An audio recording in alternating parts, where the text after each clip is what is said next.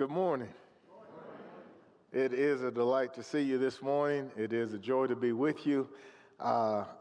This morning, I stood up and started talking so fast, I just left out several things I should have said. I should have began by saying thank you to the elders. It was mentioned by Randy how thorough they were in their investigation of me, and he was not kidding. I didn't know if it was going to cost us children or blood to come over here, but I'm thankful that we stopped short of that. Also want to thank Brother Furman, and not simply for the job that he has done, but that he was very instrumental in our coming. He reached out to me, and he was very encouraging, and I just appreciate that so much and appreciate him. He and Gene have been very kind to us. Very receiving and very welcoming, and I sure appreciate that. It sure meant a lot, and I appreciate him very much. I want to thank those who came and helped move boxes. It didn't take long. A call was sent out, and there were people at our house very early. One particular sister lifted more boxes than some men. We appreciate that, and her children, they came over, and very thankful for that. And lastly, I want to thank my family. When they heard that this was a possibility, they said, we're all going. And that was quite a relief to me and to my wife, and we're very thankful for them. We had 6 cars in a caravan from Atlanta to Texas, and we didn't get lost once. Well, a few separations, but nothing major, nothing major. The grandsons rode with me, which was very exciting. We had a great time. They did great. And it was like pit stops. We made it to a couple of Buc-ee's, and their parents would park the cars, and then they would come over to the truck where the kids were, and they would all huddle, and they would encourage each other, and like the next leg, we're going to make it. And they did a great, great job. We appreciate that very much. All that said, I don't think I left. Oh, thank you, Sister Owens. Well, just period. Thank you. 2 things we want to talk about this morning. 2 things. Growth and God. That's what we're going to talk about. The title of our sermon ultimately is, It's All About God. And you'll probably hear me say this once this morning, but maybe 10,000 times after this. And that is, Scripture is about God. The individual books of the Bible are about God. The collective books of the Bible are about God. And it's my goal as a gospel preacher to help people learn God, think like God, live like God, and ultimately when their life is over, go home to be with God. In order to accomplish this, I must grow, and I'm really looking forward to that. You don't have many firsts at my young age. That's what Brother Homer said this morning, this young man. And so I'm taking that and I'm running with it.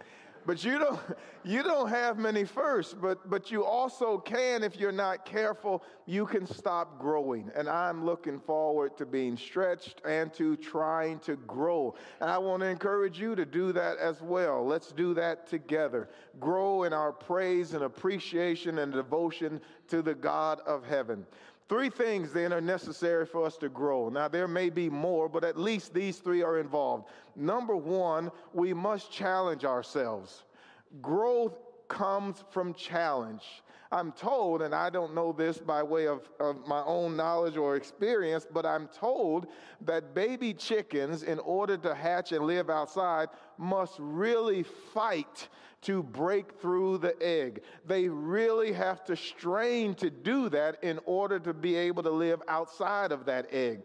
Well, you need challenge, and without challenge, you're not going to grow. If we do the same things, we'll get the same results. If we always do the easy thing, then we won't get better and get stronger. And so, number 1, in order to grow, we must challenge ourselves. Number 2, we must cleanse ourselves. That's what John says in 1 John chapter 3 and verse number 3. He's talking about being children of God.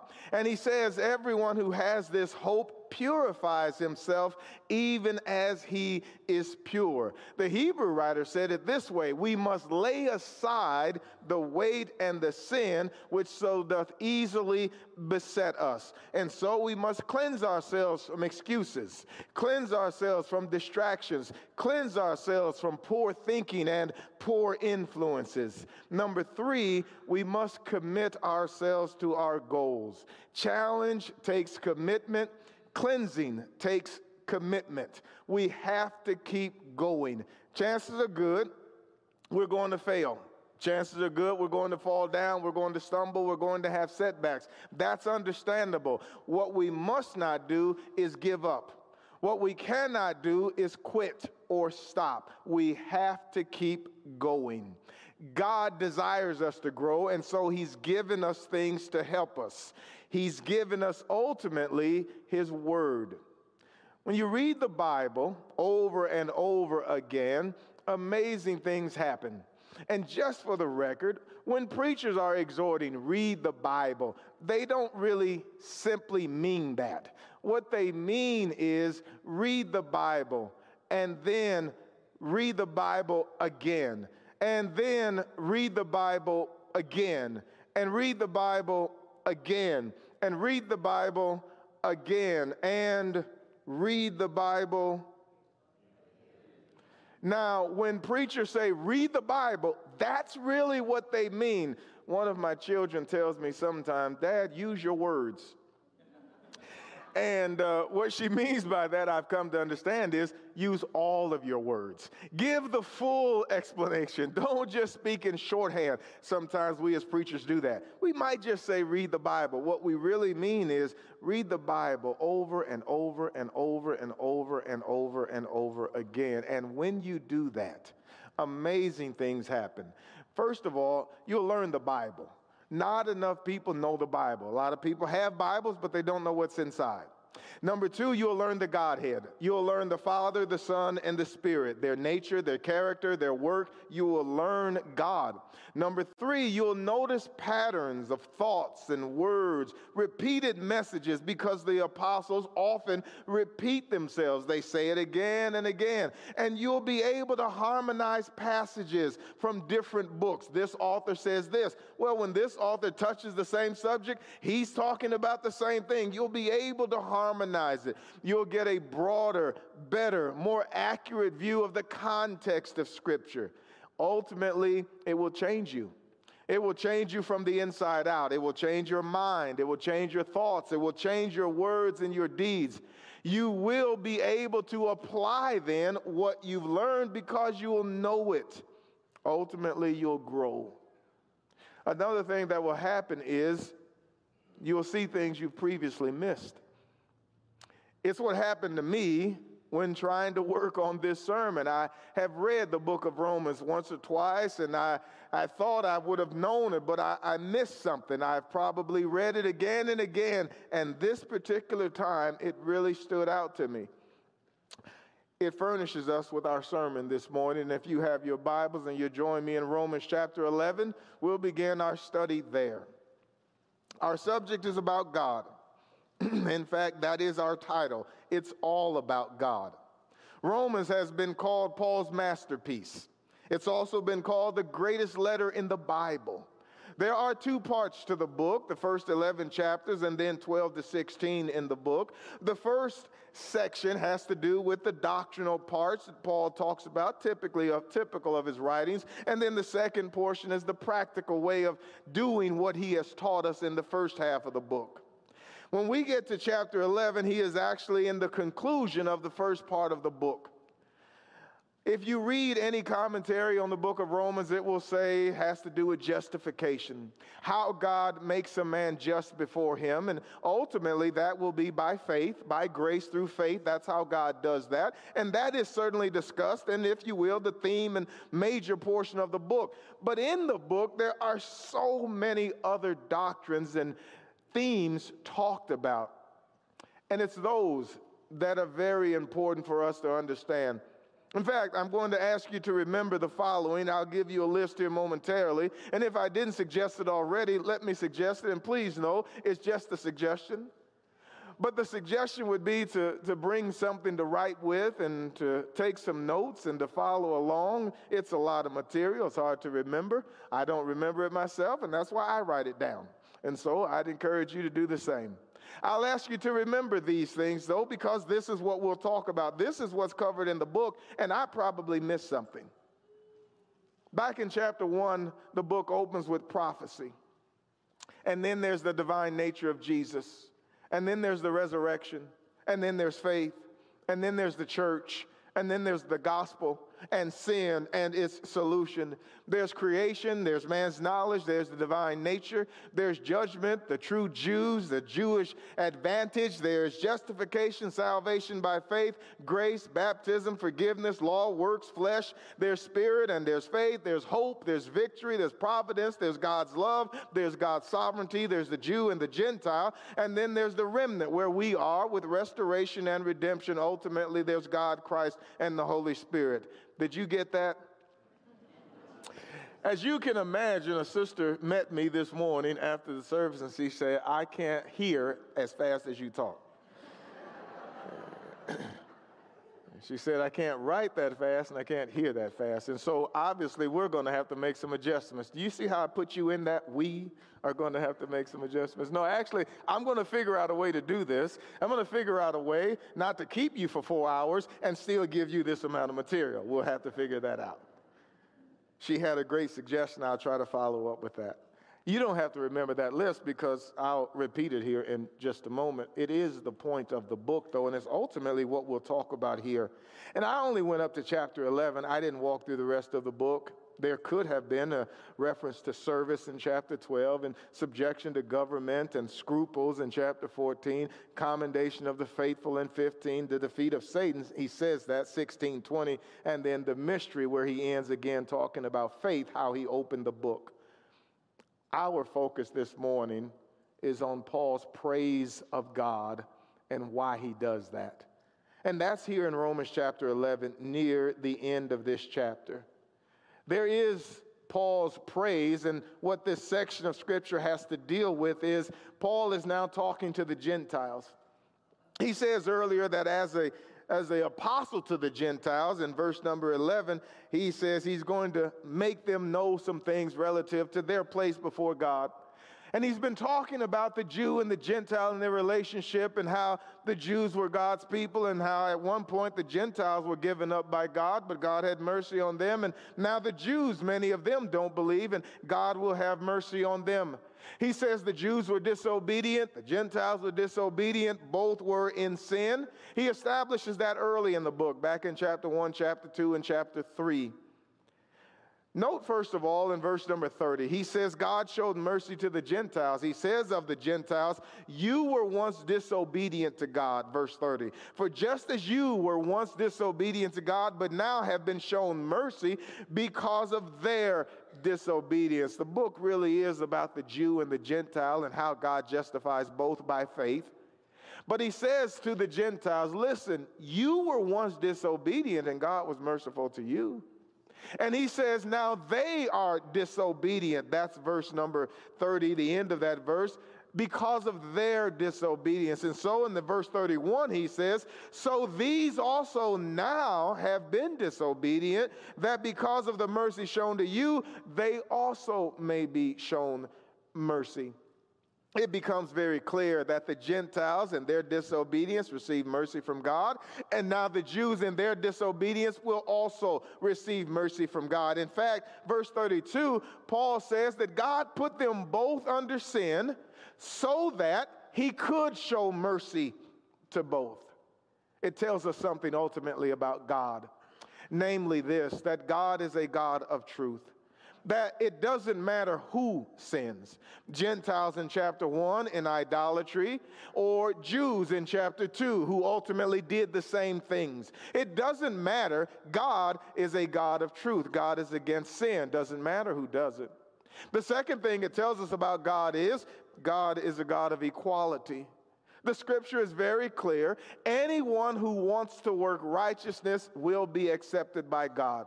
Doesn't matter your past, doesn't matter your station, doesn't matter what has or what you've done or not done. It doesn't matter. If you make up your heart to do right, if you give your mind and your heart to God, if you're willing to come to him, God will have you. Whosoever will, let him come. Jew or Gentile, God is a God of equality. Number three, it says of God that he desires to save. It is something that God's people struggled with in the Old Testament, and hopefully not nearly as much today. But God is in the saving business, not the condemning business. Now, will people be condemned? Yes, but it's not because God wants it. God is very clear. He would have all men to be saved, come to the knowledge of the truth, 1 Timothy 2:4. He is not willing that any should perish, 2 Peter 3 and verse number 9. God is a God of salvation. He desires to save. Now, it's those things in those verses that cause Paul to praise God. That's verse 33 down to verse 35.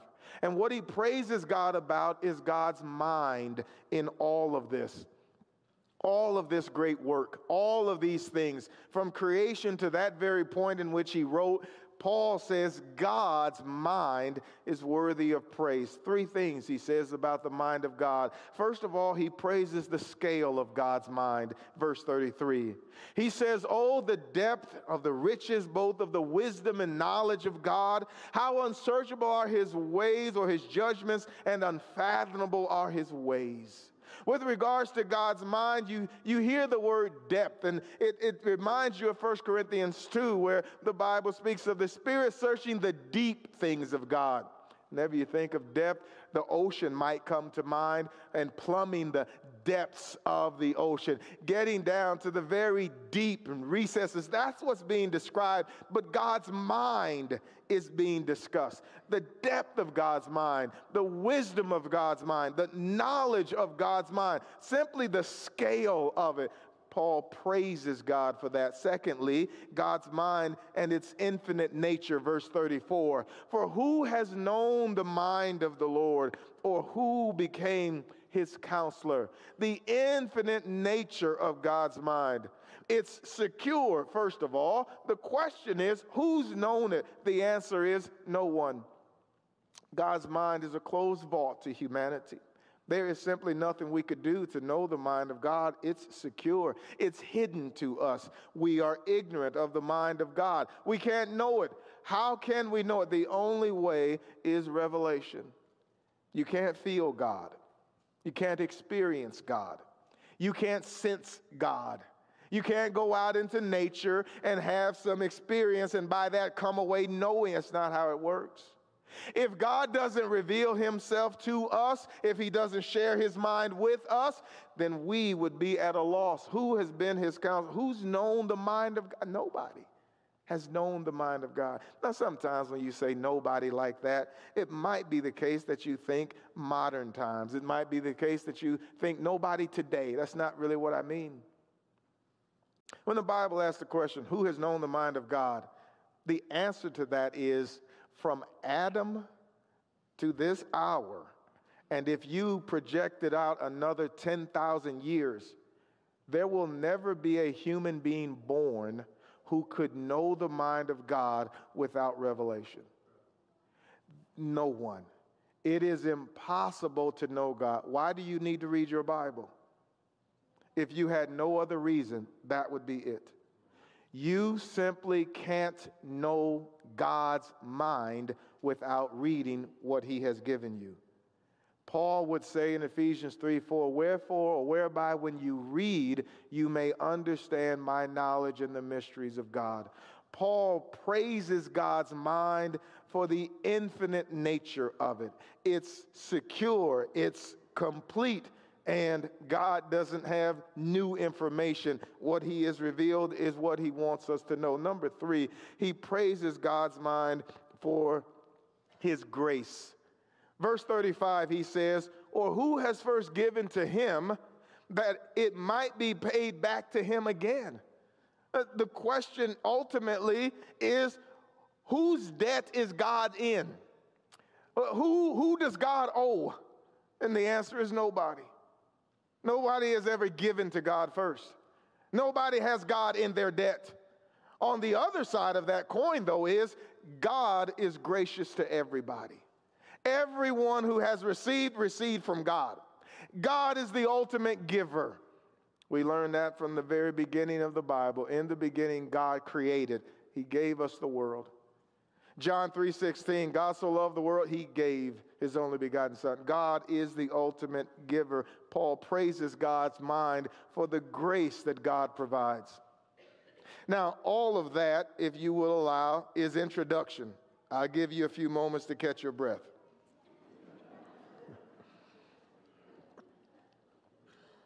Several years ago, I had throat surgery and removed some polyps from my vocal cords, and I was told, don't preach without water. I have not been perfect in that, but I'm trying to get better. And the reason I don't do that well is I have to stop talking. And that's problematic for me. Paul's praise of God, it's all about God. So here is the sermon. 3 things, 3 points to remember. And I beg you, please remember these points. Remember these 3 things. Number 1, from him. Number 2, through him. And number 3, to him. That's what Paul says in verse 36. The conclusion of this section of the book, the conclusion of this praise that he just offers to God, has that as the point. Point number 1, verse 36, for from him, all of that praise and all of these things and this conclusion, for from him. What's the point? God is the source of all. God is the source of everything. From him. Now, when I say that, to ask you to appreciate it, try this. Remember back in verse 30, the intro to this praise was about the Jew and the Gentile. Remember, ultimately, the opening of this chapter was about the Jews and the remnant of the Jews that would be saved. God has not given up on the Jews. God has not cast away his people. He still wants them to be saved. There will be a remnant, okay? That's the introduction. But then remember the praise, God's mind, those 3 things, the scale of God's mind that brought everything, the grace of God's mind, the gifts that he provides. From him. What allows this?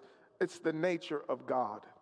From him, it's because of who he is. Paul discussed this back in chapter 1, verses 18 through 20, where he talked about the divine nature and creation and how God had made himself known to them so that they were without excuse.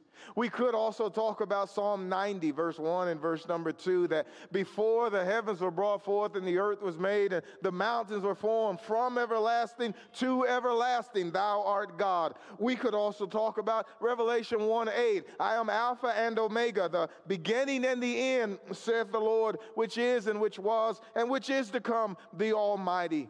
We could talk about God's gifts and creation. John chapter 1 and verse number 1. In the beginning was the Word. The Word was with God and the Word was God. The same was in the beginning with God. All things were made by him, and without him was not anything made that was made. It's tempting sometimes when you're reading the Bible in one section and you know there are other passages that go along with that you might leave where you're reading to go find those others. But don't do that. Resist that temptation. And just do this. Stay in the book. For from him. Well, what's from him? You remember that list? That list I read to you very hurriedly. Let's read it a little slower.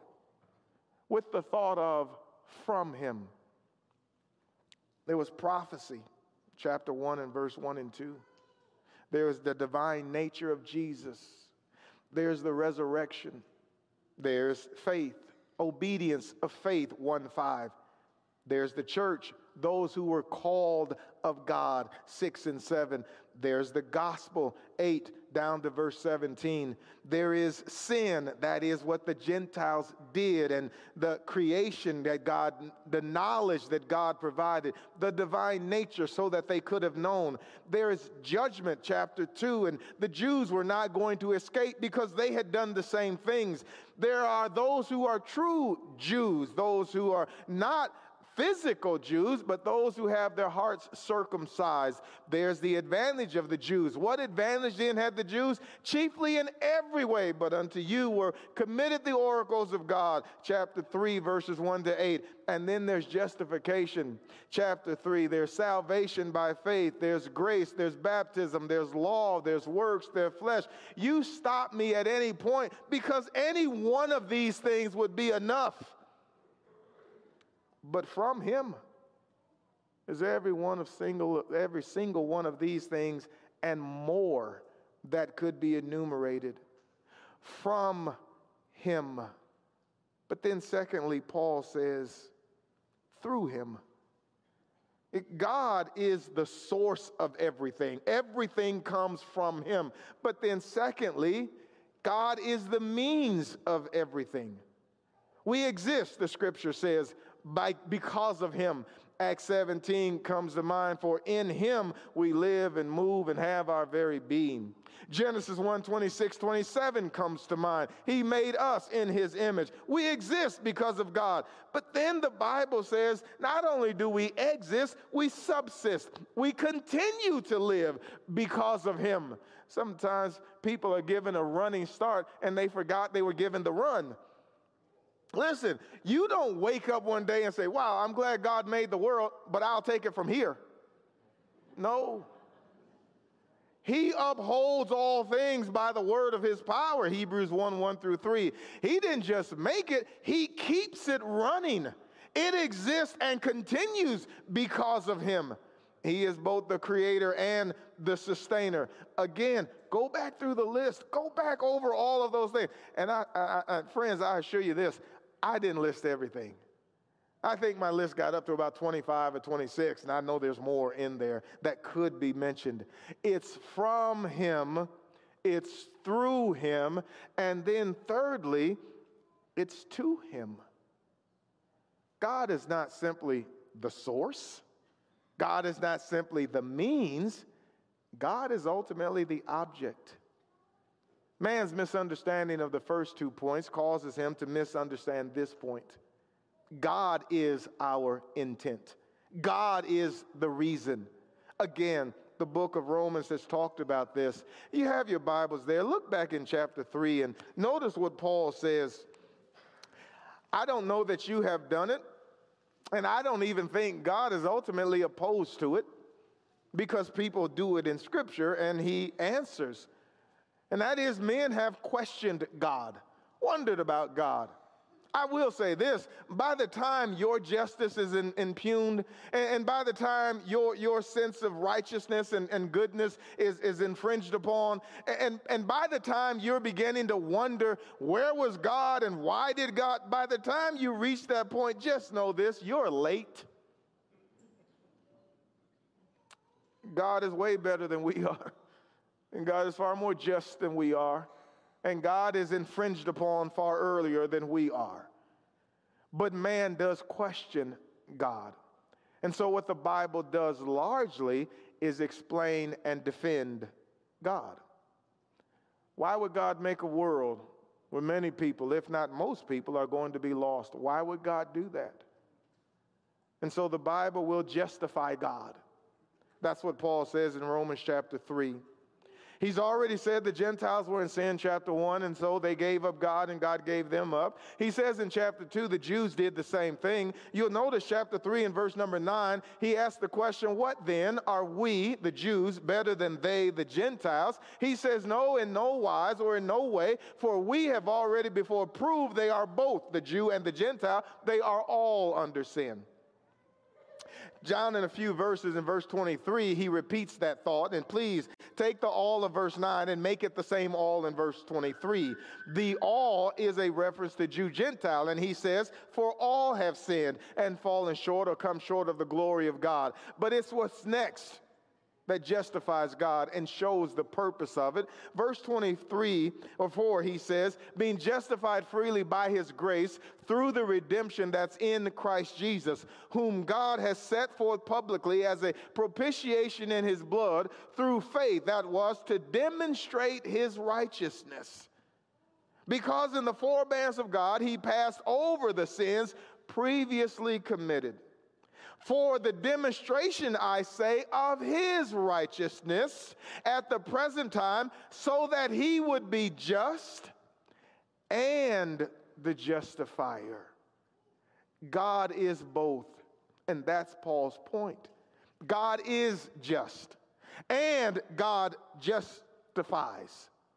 Paul says all things are from him and through him and to him. And within this very book, the Jews questioned it. Chapter 3, we just read in verse number 1, the Jews would ask, well, what advantage did we have? What's the point of being Jews? God was being forbearing. God was doing that. In chapter 9, he says the same thing. In fact, in that chapter, he talks about the sovereignty of God and God's ability and willingness to make decisions and choices, not about who he'll save, but about who he'll use and on whom he'll have mercy. And he asked the question, what if God were willing, what if God was willing to forbear, to allow and to deal with those who were wicked so that he could bring the Christ and show mercy? Would that be okay with you? It's kind of what Paul is asking. What if he did? Sometimes you and I should do well to ask that. Am I okay with God's choices? The answer should be yes. Am I okay with God doing and governing the world the way he does it? The answer should be yes. But sometimes people misunderstand. And they reason about God based on their life circumstances. And so things are going well in my life, God is good. Things cease to go well in my life, I wonder if God is not as good as I once thought he was. I'm feeling healthy and well, God is good. Man, my health is ailing and I'm sick. Well, I wonder what God is. Friends, God's goodness is not determined by our life circumstances. God is good, period. And that's Paul's point. From him, through him, and to him. There are two other things in the verse. Let's note them, and the sermon will be yours. And I'll tell you in advance, I'm fearful for y'all at this hour. I'm fearful y'all at this hour, partly because, and I'm not trying to run you to 8 o'clock, I'm just saying I'm fearful because there's no backstop here. That's scary for me to know. Sorry about that. But I thought we should start on a really good note. So, two more things that Paul says in this verse. Notice the next phrase. For from him, through him, and to him are all things. I'm going to ask you to remember that. I'll ask you again to remember the book, but I will spare you the list one more time. Prophecy, the divine nature, the resurrection, the faith, the church, the judgment, the salvation, all the way through. All things. Not some, not most, not many. From him, through him, to him are all things. Notice how the verse ends, and it's the final point. To him be glory forever. Amen. Sometimes you hear people talk about purpose. Sometimes you hear people asking, what's your purpose in life? And you need to find your purpose. And sometimes people set themselves out on a journey to figure it out. I'm going to find myself. I'm going to figure out why I'm here. You know, the Bible does this amazing thing. It just tells you. Acts chapter 17, about verse 27, Paul said that they should seek the Lord. Now, he had just said why he made the world. God that made the world and all things that are therein. And then he says that they should seek the Lord. Well, what's the purpose? That. What's the purpose once you find him? Because that's what Paul's audience had done. They had sought him and they'd found him. Now what? To him be the glory forever. Amen.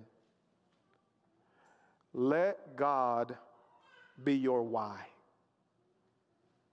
Let God be your motivation. Why do we exist? To glorify God.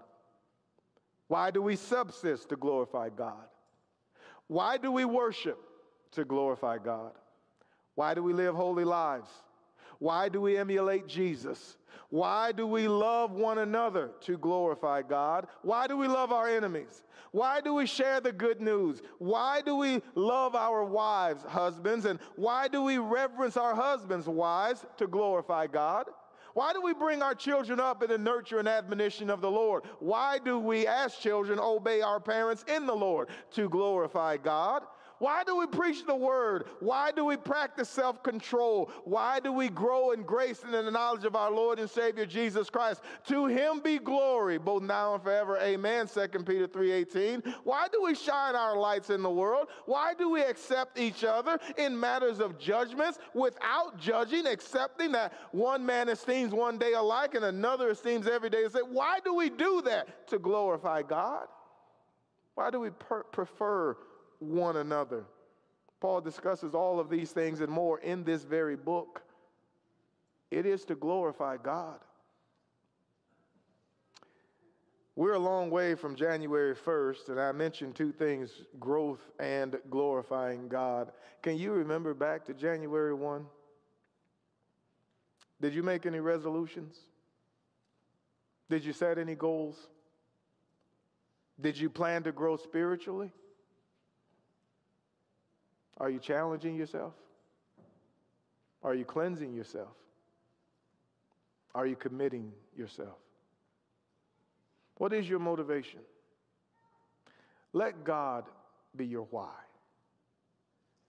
I'm going to ask you to remember Romans 11 and verse 36. Not just the rest of this year, but I want to urge you to remember Romans 11:36 the rest of your life. There are three things that Paul says in that verse. He says, for from him and through him and to him are all things. And then he gives us our why. To him be glory, both now and forever. Amen. If you have not obeyed the gospel of Jesus Christ, if you have not submitted to God's plan of salvation. And friends, that should be your why. Well, why are you here? Paul said to seek the Lord. And if you have come this morning, we are very thankful and grateful for that because you've made the right step, the first step. To come learn about God, learn about his goodness, and praise him for all that he has done for us. What he has done is given his son for the sins of the world, for your sins and for mine. And God invites you to become his child by believing that Jesus Christ is the Son of God, John 8:24. By repenting of your sins, changing your heart, changing your mind and the direction that you're living your life. By confessing the name of Jesus, Romans 10:9 and 10. And finally, as Paul discussed in this very book, Romans 6:3-5, by dying to the practice of sin, being buried with him in baptism, and rising and walking in newness of life. And friends, if you've never done that, there's your why. There's your purpose. There is no greater decision you can make than to come to God. But what if you have? Friends, I'm not in any way, shape, or form trying to read your heart or question your mind or your motive. I'm trying to be and want to be as transparent as I possibly can. I want to grow too. I want to improve too. I want to get better and closer to my God, and I hope that's what you want to do. The Bible does not teach us to examine each other. It teaches us to examine ourselves, and so let me ask you to do that. Let me ask you to look back on this year. How's it been? How's your challenge? How's your cleansing? How's your commitment? And friends, if you need to make changes in your life, let me be the first to urge and encourage and walk with you as we do that. God is certainly worthy of our praise, and as Paul points out here, it's all about God. From him, through him, to him, to God be glory. If we can help you in any way, we invite you to come as we stand and as we sing. Hallelujah.